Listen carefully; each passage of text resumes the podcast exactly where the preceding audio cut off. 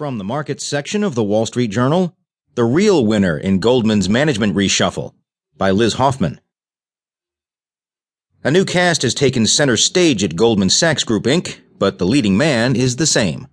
While Goldman this week underwent its most dramatic management reshuffling in a decade, Lloyd Blankfein remains firmly ensconced as chief executive and appears likely to stay, having outlasted an impatient deputy and effectively restarted the clock on his new successors in